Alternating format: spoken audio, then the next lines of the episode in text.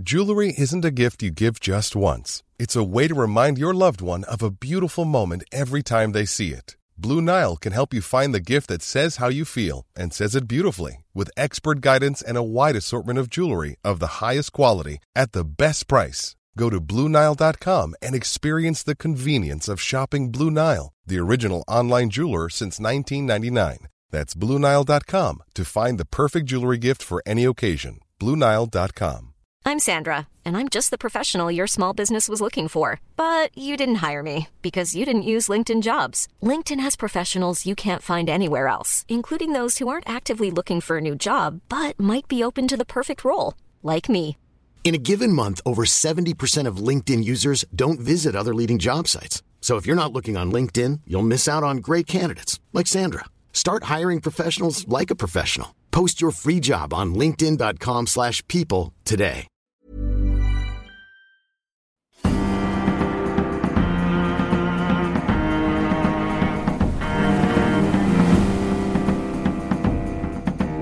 From the Society for Nautical Research in partnership with Lloyd's Register Foundation, I'm Sam Willis, and this is the Mariner's Mirror podcast, the world's number one podcast dedicated to all of maritime history.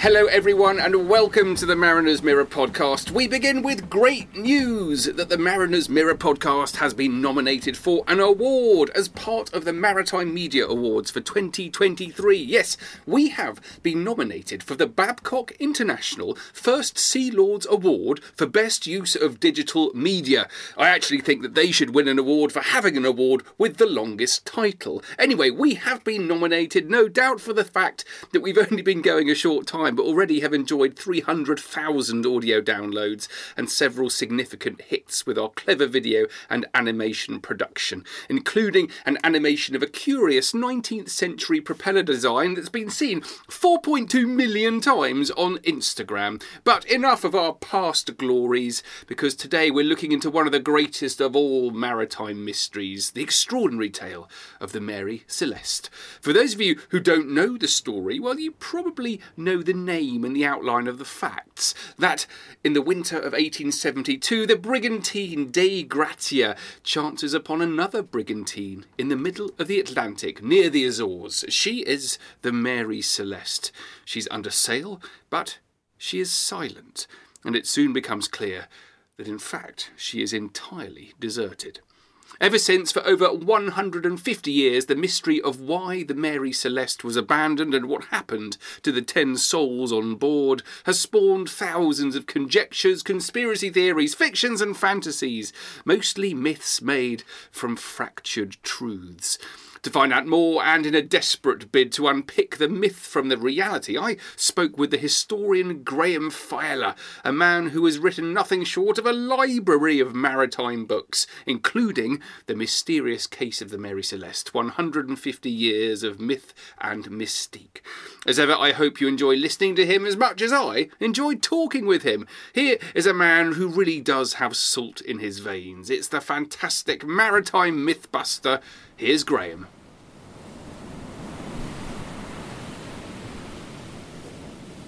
Graham, thank you very much indeed for joining me today. Well, thanks very much for the invitation, Sam. It's a great pleasure. So it, it's such a wonderful story, the Mary Celeste. Um, how do, do you remember how you first heard about it, or is it something that's always just sort of been around your historical consciousness? Well, I've been writing about seafaring and ships and the sea, and in particular the stories of uh, ships and of the people who sailed in them, whether they're actual professional seafarers or, or otherwise for a long time. The Mary Celeste wasn't really on my radar. I mean, I'd known about it as a, a sort of a metaphor, really, for ghost ship, or uh, but the details of it I wasn't absolutely clear about. Um, but the way I came to it in this regard for writing a book about it was that I was commissioned or invited to write about it uh, by commissioning editor at the History Press, the publishers, um, uh, Amy Rigg. And I at first said, oh, I'm not sure about that because it's not really, part, it's not something that I was 100% interested in as such. Um, but I did say, I, you know, I'm not going to look a gift horse in the mouth. If someone wants to write a, wants me to write a book about it and get royalties for it, it's fine with me, especially if it's my general sort of bailiwick. So I looked into it, and it was far more interesting than I actually suspected. I mean, up until a few yeah. years ago, or even less, I would suspect, I thought it was the Marie Celeste, and I would guess that 90% of people still think of it as the Marie Celeste.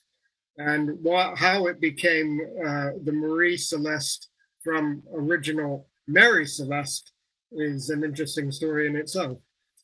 But um, hmm. I found it, I, I came to it with an, a fairly blank slate, really, because I didn't know the details.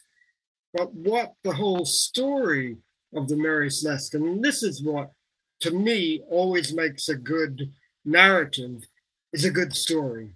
There's no question about it. Whatever kind of book you write, whatever kind of um, picture you paint, there has to be a story that is within the that makes sense. It's, there's a coherency about it and an interest and something that grips you. And to me, the great story about the Mary Celeste was actually more about what sprung up after the uh, discovery of the Mary Celeste and the Court of Inquiry at Gibraltar and all of the myths and the uh, fake news. And this is what I found interesting and so pertinent about it in a very universal way, i.e., the search for the truth about this mystery. Yeah. And if you take off of this mystery, the search for the truth, and how that search over the decades became so bowdlerized and barnacled and you know misshapen. So what we see today as fake news, alternative facts, um, no matter how obnoxious they might seem and contemporary, is no news story. Yeah, absolutely. I mean, it's a wonderful way of thinking about it. Let's start. We all know we all know what happens at the end of the story. Let's start. I think about a general context of 19th century seafaring because you make a point very early on that it wasn't unusual to find an abandoned ship, and I think that will surprise a lot of people. So, will you talk to us a little about seafaring in the 19th century and, and the, the wild west of the sea? Yeah, the um, the thing is that in the 19th century, there were an awful lot of what were called derelicts, just derelicts, um, that drifted around. So ships that were adrift. Ships that were adrift and generally speaking unmanned or, or abandoned in one way or another. And the only thing on them was often a dog or something on the uh, poop deck or whatever. Um, but they were abandoned for reasons, generally speaking, of weather or collision with another vessel or something like that, or any number of perils of the sea. And usually they were, I mean, they drifted around literally in their hundreds. There are uh, tabulations by Lloyd's, uh, who do all the shipping information, of uh, each year how many derelicts were found so those, those are the number of derelicts found, and they are two, three hundred. And this is, by, by the way, mainly in the North Atlantic. You mm. you don't get an awful lot. A in the South Atlantic, uh, Indian Ocean, and Pacific, mainly because they weren't so densely trafficked uh, in that time. I mean, there were a lot of shipping going on, but um, the North Atlantic was the scene where you often found uh, derelicts at sea for one reason or another. Um, but the difference with the Mary Celeste is that they were often left to wander. There's no reason to take them in as a prize to claim, make a, a salvage claim, because they were usually so dilapidated, uh, half underwater, if they were wooden ships, for example, dismasted. They were usually a, when you say derelict, they were a wreck, you know. Mm. Um, and I mean, I know a danger to other shipping, though. I suspect. And they were very a lot. Actually, in the North Sea, there are many occasions when ships that were found derelict were sunk by whatever ship discovered them, and then uh, you know put out of action, sunk so that they wouldn't be a danger to shipping. North Atlantic is a little bit different because it's a big place.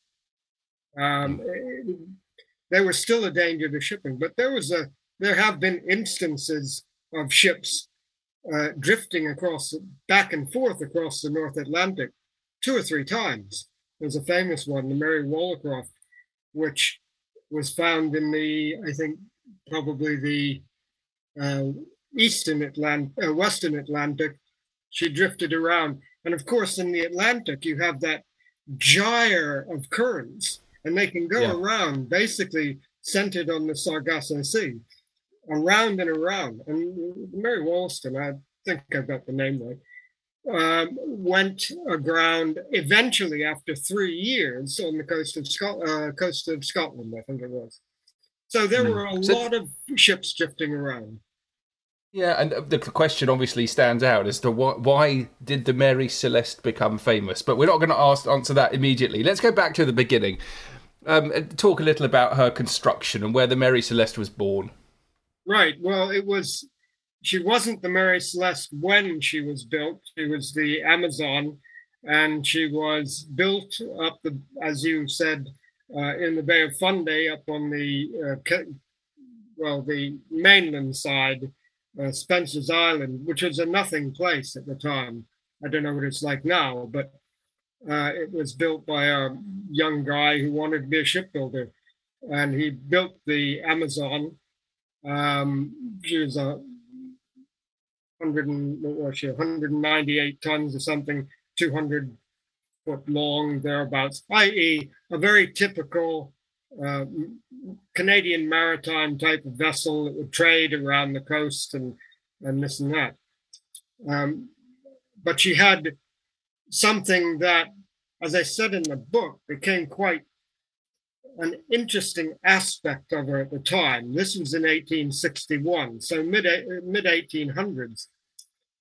She was a brigantine rig, i.e., square rigged on the foremast, fore and aft rigged with a gaff mainsail on the main uh, mainmast. In those days, the square sails on sailing ships in general, uh, the second sail up on any mast was the topsail. And they were usually single topsails, and these were big sails. The only bigger sail was the uh, the mainsail, really, or the fore course uh, the big sail below it. But they were big and they were really hard to handle when men had to go up on the yard arms and haul the sails in to furl them when they needed to be taken in. I mean, they were a devil, especially if you're in some very inhospitable place. Uh, and usually, when you had to haul in a topsail, it was a very inhospitable circumstance. So, towards uh, the later years of the 19th century, the single topsail was split into two smaller upper and lower topsails. And this had a bearing on the Mary Celeste when she was found because one of those was all in tatters and the other one was set um, up to a point. Uh, so she was a single topsail uh, brigantine and she did her trading right across the Atlantic. Very, very typical sort of uh, nondescript type of vessel, uh, not a greyhound of the sea. She carried cargo, lumber, timber, uh, whatever cargoes effectively that she would be able to find. And around, as I say, around the maritime provinces. But of course, uh, the first image of her was actually painted in November, I think it was 1861 at Marseille. So she was doing transatlantic crossings. And then typically they would sail down to the Caribbean, um, possibly northern South American ports. But there were hundreds of them, and they were the workhorse of the merchant marine at the time. Mm, so we've got lots of lots of ships like her, and also lots of lots of derelicts adrift in the North Atlantic. So nothing we've discovered so far explains why she suddenly became so famous. Let's talk about her final voyage. What do we know about um, her captain and her crew? Well, what we know, and what was really one of the worst aspects about her later mythology, was that the captain in particular, um, Benjamin Spooner Briggs, who was a Yankee uh, ship uh, shipmaster, and he'd been a sea captain for quite some time anyway. He was from a, a background of God-fearing Yankee family near Cape Cod, south of Cape Cod, in the Massachusetts shore, and uh, he, as a as was the the um, the principal of the time, he wrote into the Articles of Agreement, the ship's articles to contract the crew, no grog allowed on board. He was teetotaler. Right. And so that was significant uh, because of, again, other fake news about how the Mary Celeste had come to be abandoned later on. With him were his wife, which was not atypical at the time. Yeah. And by the way, this was the first time that um, uh, Briggs, Captain Briggs, had sailed in the Mary Celeste.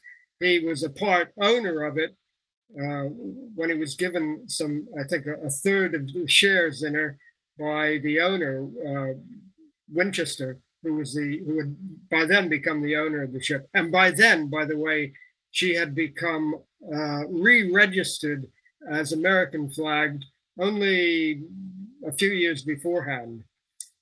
Uh, he, he, took her over, um, re uh, reworked the ship, put some uh, put another deck on, increased the tonnage slightly from 198 to about 280 tons. The hold was increased, the capacity of the hold was increased, and so on. So the crew mm. that he picked, because he had his wife and two-year-old daughter on board, he had a seven-year-old son, which he uh, did not want to take because he wanted him to continue his schooling. But it wasn't terribly unusual to have uh, your spouse with you. By spouse, I mean wife, because I don't know of any sailing ship uh, captain who was a woman in those times.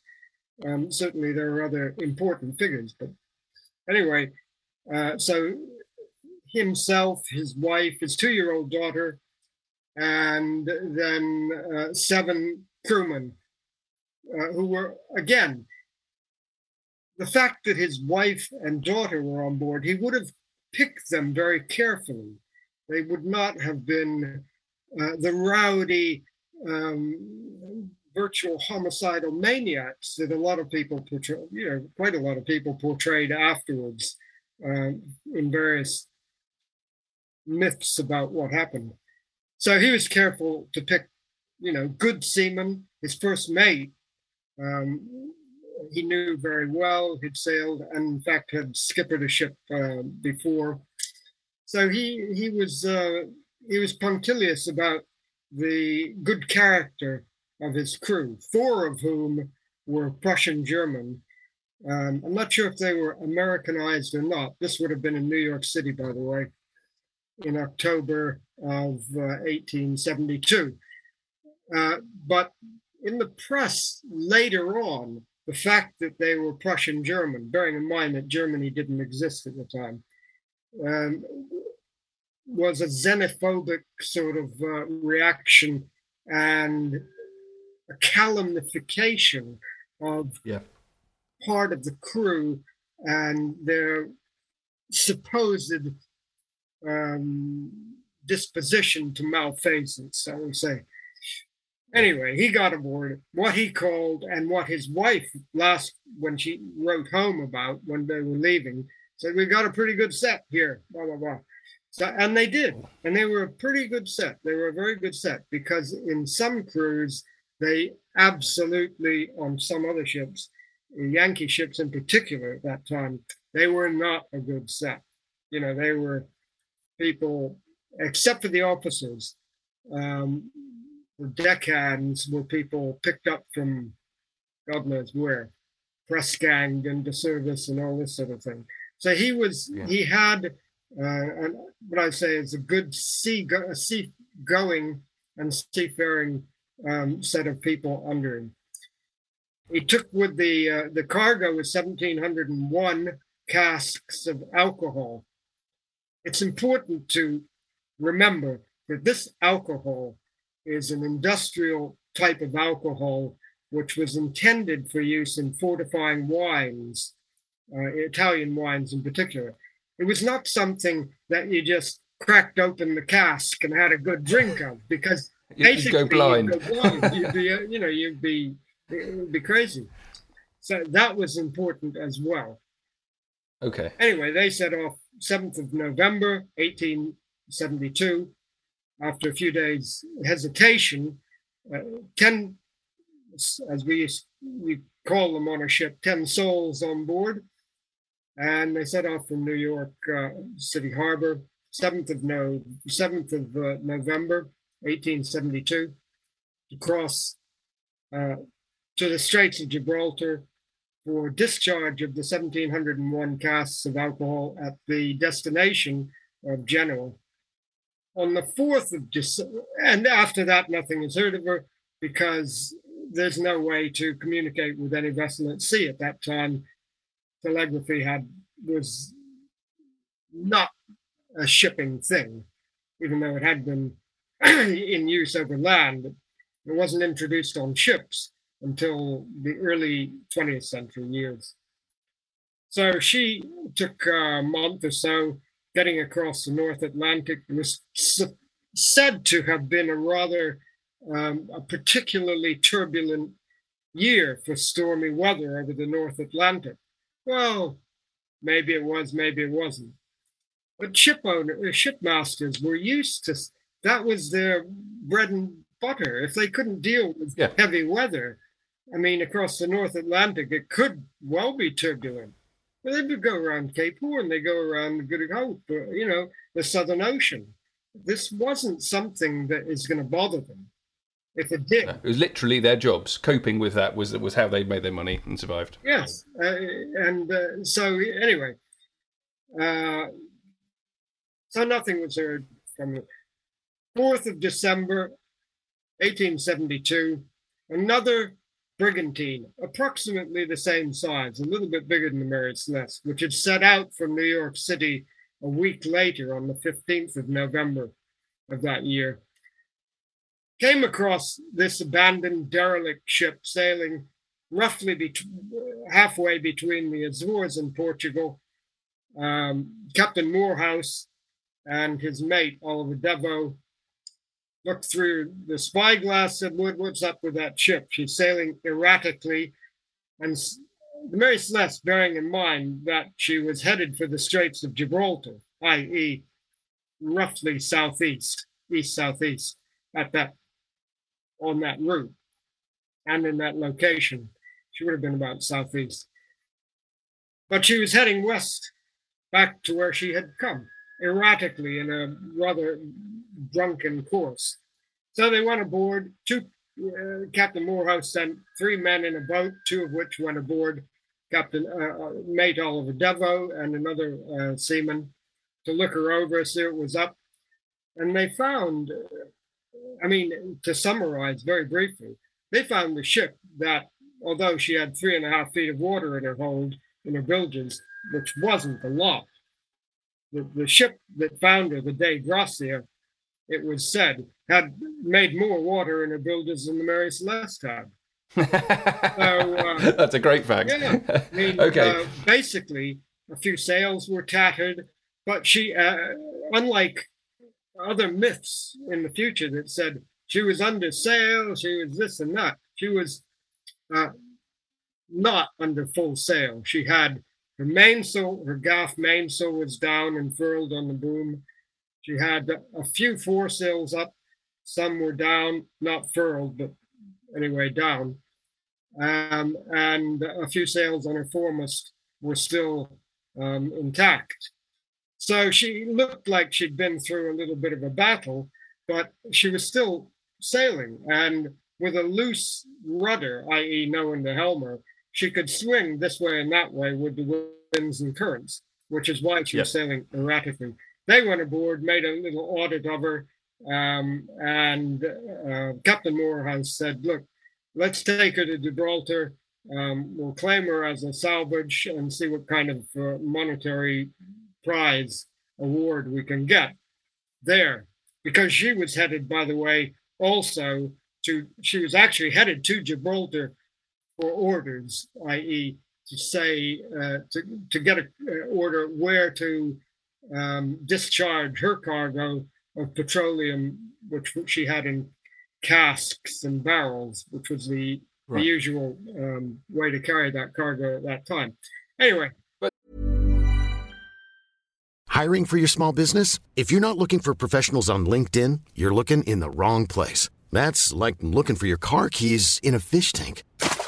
LinkedIn helps you hire professionals you can't find anywhere else, even those who aren't actively searching for a new job but might be open to the perfect role. In a given month, over 70% of LinkedIn users don't even visit other leading job sites. So start looking in the right place. With LinkedIn, you can hire professionals like a professional. Post your free job on linkedin.com slash people today.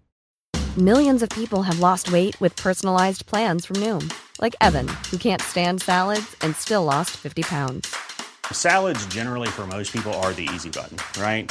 For me, that wasn't an option. I never really was a salad guy. That's just not who I am. But Noom worked for me. Get your personalized plan today at Noom.com. Real Noom user compensated to provide their story. In four weeks, the typical Noom user can expect to lose one to two pounds per week. Individual results may vary.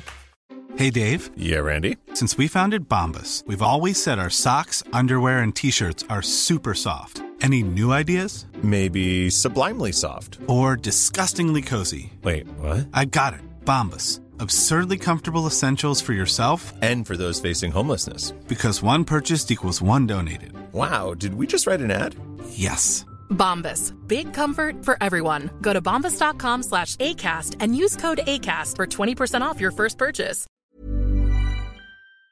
The cargo the cargo was, was intact. The Mary Celeste cargo was was still intact and but n- no people. Oliver Oliver Deveau, when he testified, uh, he said that car that cargo was untouched. It was in, intact. There was nothing untoward about it. He could see nothing on uh, that had been disturbed about it, which was very important. And uh, the only unusual thing was that the hatch cover on the fore hatch, which was a hatch going down to the cargo hold, was open and left lying on the deck beside the uh, the hatch. Also, the lazarette hatch at the stern of the ship was open, and the, the hatch cover there was lying on the uh, on the deck as well. And those factors would be important in trying to surmise how the you know what had actually caused the abandonment of the vessel. So uh, Morehouse put three of his men on, and by the way, obviously they didn't find anyone, neither hide nor hair, on the Mary Celeste, obviously. So she was to all what people say is a ghost ship. Well, ghost ship, whatever. I, she was a derelict, really. Um, but what was key was that she was seaworthy.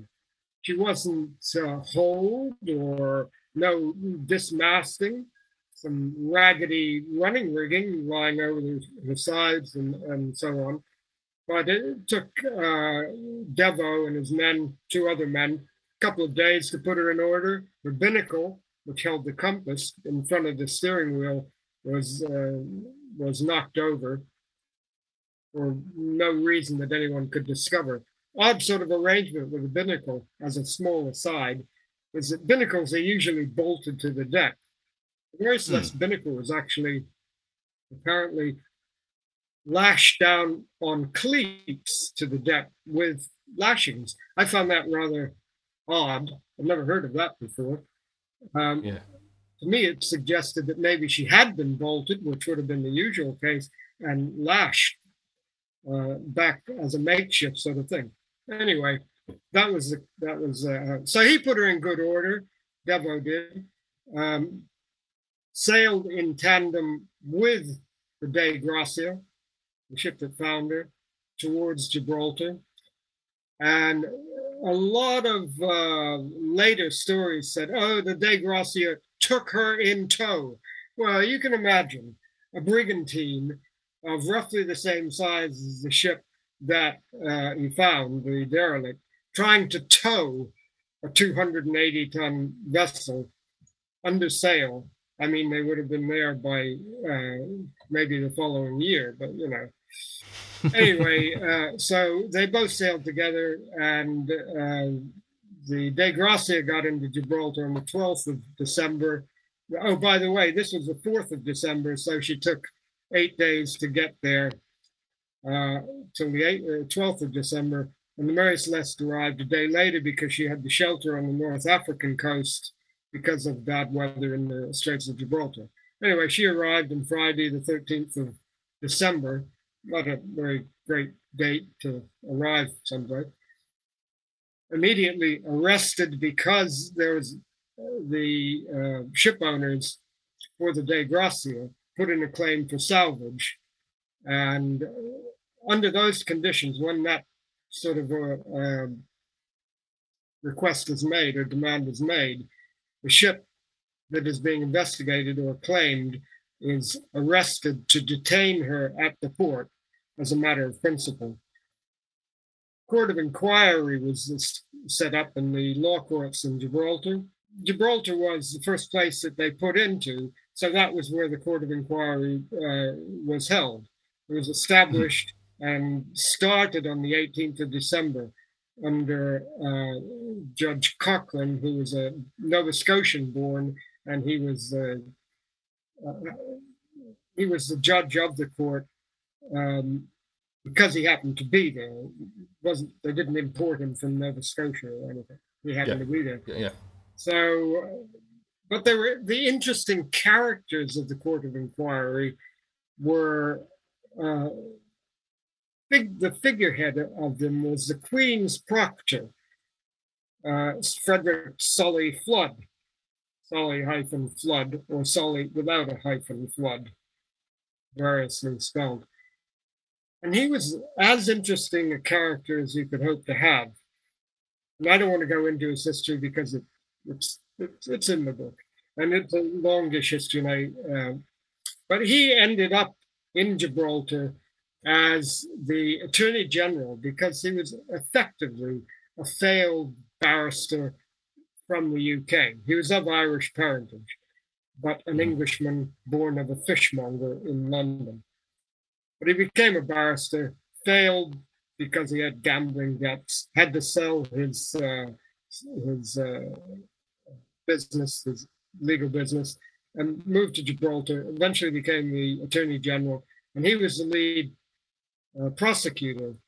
Now, I don't know. This is called an Admiralty or Vice Admiralty Court of Inquiry, which is a civil court under the Queen's, uh, Queen Victoria, obviously at the time, under the Queen's auspices. A proctor, which is what Solly Flood's uh, title was, Queen's proctor, a proctor was the lawyer or lead prosecutor in shipping and ecclesiastical courts at the time. Again, legal, uh, maritime legal things are not my forte, but, uh, you know, and I, I'm not sure if it's still the case. But at the time, that's what the term was. And he was the one who prosecuted it to um, expose any defects, essentially any defects in the claimant's uh, claims for uh, salvage reward. That's right, right, right, right. Yeah, and what what do they discover? What what do they think happened? Solly Flood was a colorful character, but he was uh, what a lot of people have described as a rather jumped up panjandrum, arrogant little uh, man, and very curious individual. But he's uh, he was rather more. Um, I think he thought more of himself than his than him his self actually warranted. Um, yes. Okay.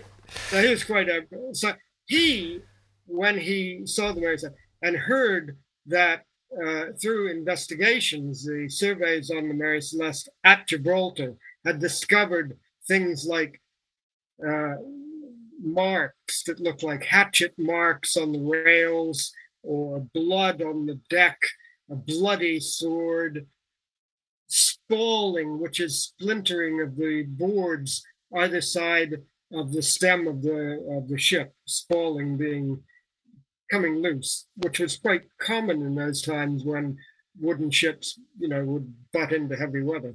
Anyway, his assumption, and in fact, forever after, he believed that there had been uh, violence affray, uh, violence afoot uh, that caused um, that caused the Mary Celeste to be abandoned, and specifically that members of this very upstanding and righteous crew, and probably most particularly the Prussian German uh, deckhands, had got at the alcohol, got raging drunk,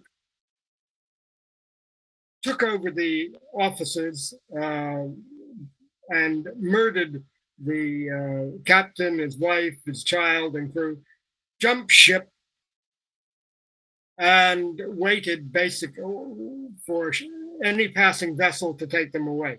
So, Solly Flood's contention, which was in the court of inquiry, never substantiated by evidence. And I'm hearing echoes of a lot of very contemporary things at the moment. His mm. contention that was never substantiated was that of a violence afoot that uh, perpetrated by members of the crew um, that had left her abandoned because they'd murdered everybody on board. Uh, essentially, that was his case. Mm-hmm. Investigations, further investigations, um, and surveys of the vessel showed that the blood on the deck was not blood. It was it could not be. It was some. There was nothing blood about it. It was probably rust. There was a sword on board that he thought, oh, that Solly Flood thought was besmeared with blood. It was rusty, for God's sake. It had been on board mm. for you know years. And so it went on from uh, 18th of December until the 5th of March. Oliver Deveau, first mate of the Dei Gratia and the one who had skippered the ship, uh, the Mary Celeste, into Gibraltar, was called three times to the inquiry. But he had to be called back from Genoa because the Dei Gratia actually was released from uh, being kept there to sail to her destination. She would have been uh, running up uh, costs and everything. Did he have a kind of calmer interpretation of what happened? Well, the captain of the Dei Gratia was David Morehouse. He didn't play that much of a role in it. He was interviewed at the court of inquiry. It was Oliver Deveau, who was the first mate, who actually was, he provided the clearest, most unassailable audit of as a first-hand witness of what he saw when he went on the uh, Mary Celeste uh, on the uh, 4th of December and having sailed her to Gibraltar for that matter. So he knew the ship, and he was, uh, as I say, uh, an upright sort of seaman. Um, yeah. He wouldn't have been, he wouldn't have become first mate or taken command of a ship as he had in the past, anyway, if he hadn't been really. Um, the only um, none of his crew who testified uh, were other than reliable witness, what we would call reliable witnesses, really. Captain Morehouse, contrary to a lot of stories in the future, actually, of the Dei Gratia, never set foot on the Mary Celeste while she was at sea. It was just Deveau and two of the, the uh, deckhands, the sailors, ordinary seamen, who went on board her, and then the ones who took her to Gibraltar. Um, we don't know all the names of the. By the way, the crew of the Dei, Dei Gratia, by the way, were 10 in number, the same as the Mary Celeste, although we only know the names of Deveau and three or four of the ones who, and Morehouse, Captain Morehouse, and three or four of the uh, ordinary seamen who gave evidence at the inquiry. So mm. he his view of what the ship was like, he had no axe to go. He had no, uh, you know, all he was doing was giving his first-hand account of what he saw. He was it was empirical, observed evidence, which he had no reason to um, make anything other than what it was. Yeah. So I mean, the kind of the, the whole mystery is is then how did this become so inflated, and how how has its its flame survived? Yeah, that's uh, I, I've often thought about that uh, because there were a lot of, as I say, there were a lot of derelicts, but not that many were brought in as salvage claims. For one thing, a lot of them were just left to drift or, or sink. Yeah. not that many were brought in as salvage claims. But the other thing is that it was it was very almost not not wholly uh, unusual to find a ship under sail abandoned. But what made it significant was that she was under her own power, as it were, sail, under sail, with no one on board. And the fact that she was sailing, sailing even in a derelict condition with no one on board, um, made it more curious. The other fact that made it more curious is that the Court of Inquiry at Gibraltar was extensively reported by local press and uh, uh, Lloyd's of London, Lloyd's List and Shipping and Mercantile Gazette and other shipping information. So it was quite common uh, news in the news at the time.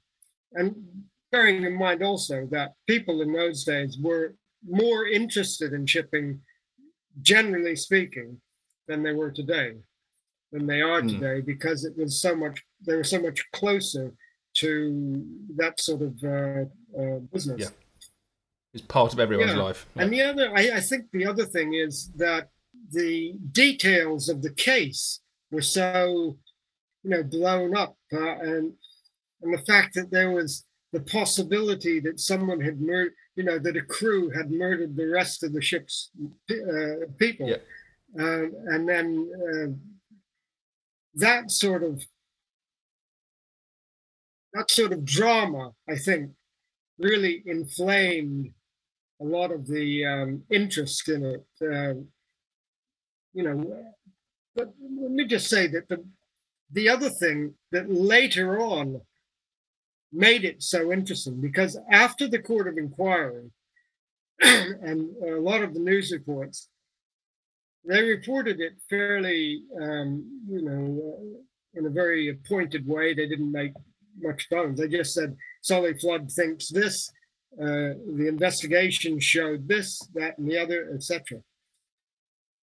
It was only until much later on that reports and the myths and the fake news and everything, uh, you know, sort of flew up like uh,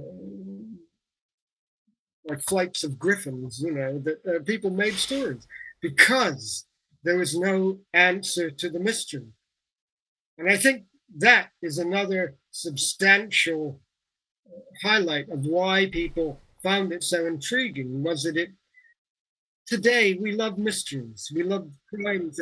We love mysteries. And we like to know what the answer is. And the intriguing thing about the mary celeste is it had no answer. It was a mystery without an answer. And that is a principle of nature that abhors a vacuum into which ah. floods all of these um, posited so called solutions or possibilities.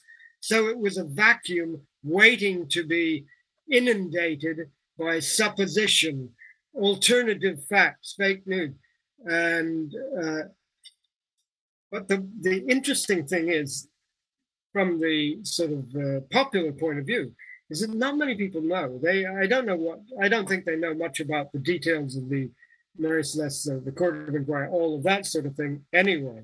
But the other thing was that the Mary Celeste continued. She was released and allowed to sail after the Court of Inquiry. She went to Italy to offload her cargo. And then she came back. She was sold a number of times. Um, Captain Winchester, who owned her, sold her off, and she continued to sail for another dozen years. Then mm. She was uh, wrecked on a reef off the west end of Haiti, uh, near Port-au-Prince, um, under very suspicious circumstances. They were more than suspicious; they were borne out to be fraudulent and this and that. But um, in between the court of inquiry and then, Mary Celeste continued to sail as an ordinary merchant ship. Yeah, she was still there. I think that's fascinating. It's it's it a, wasn't a ghost ship. It wasn't as if she was sunk and then, you know, this or that. Um, she sailed yeah. and, and she was the Mary Celeste. Um, the, the way she actually wrecked and why she wrecked is a story in itself because people said that uh, there was fraudulent uh, business afoot, and there almost certainly was. There definitely was. Well, I think it's a story we'll, we'll come back to another time. Graham, um, you've done brilliantly sharing this story with us. It's absolutely fascinating. I'm determined to get some um, some of the minutes of the Court of Inquiry to bring to our listeners. So maybe in the next few weeks you'll be able to hear that. Thank you very much indeed for your time today. Sam, it's been a pleasure. Thank you.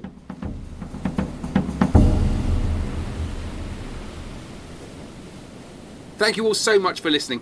Now, if you're new to the podcast, then please, the first thing you must do is check out our brilliant YouTube channel where you'll find a host of videos showcasing the maritime world in entirely new ways. I'm currently really enjoying the 3D ship flyovers that we've created. There's a particularly good one of the Titanic, which is worth checking out as we hurtle towards April when that great ship went down.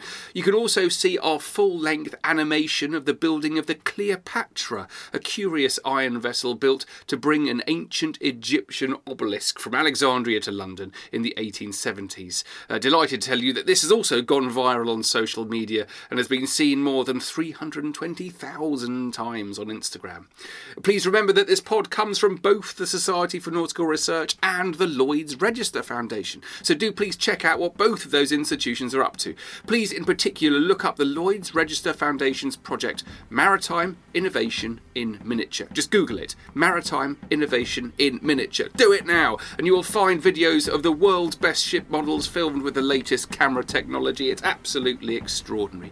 The Society for Nautical Research you can find at snr.org.uk and where you can join up. It's a brilliant way to both meet people and to learn about the world's maritime past from the very best in the business. That's all for now. Cheerio.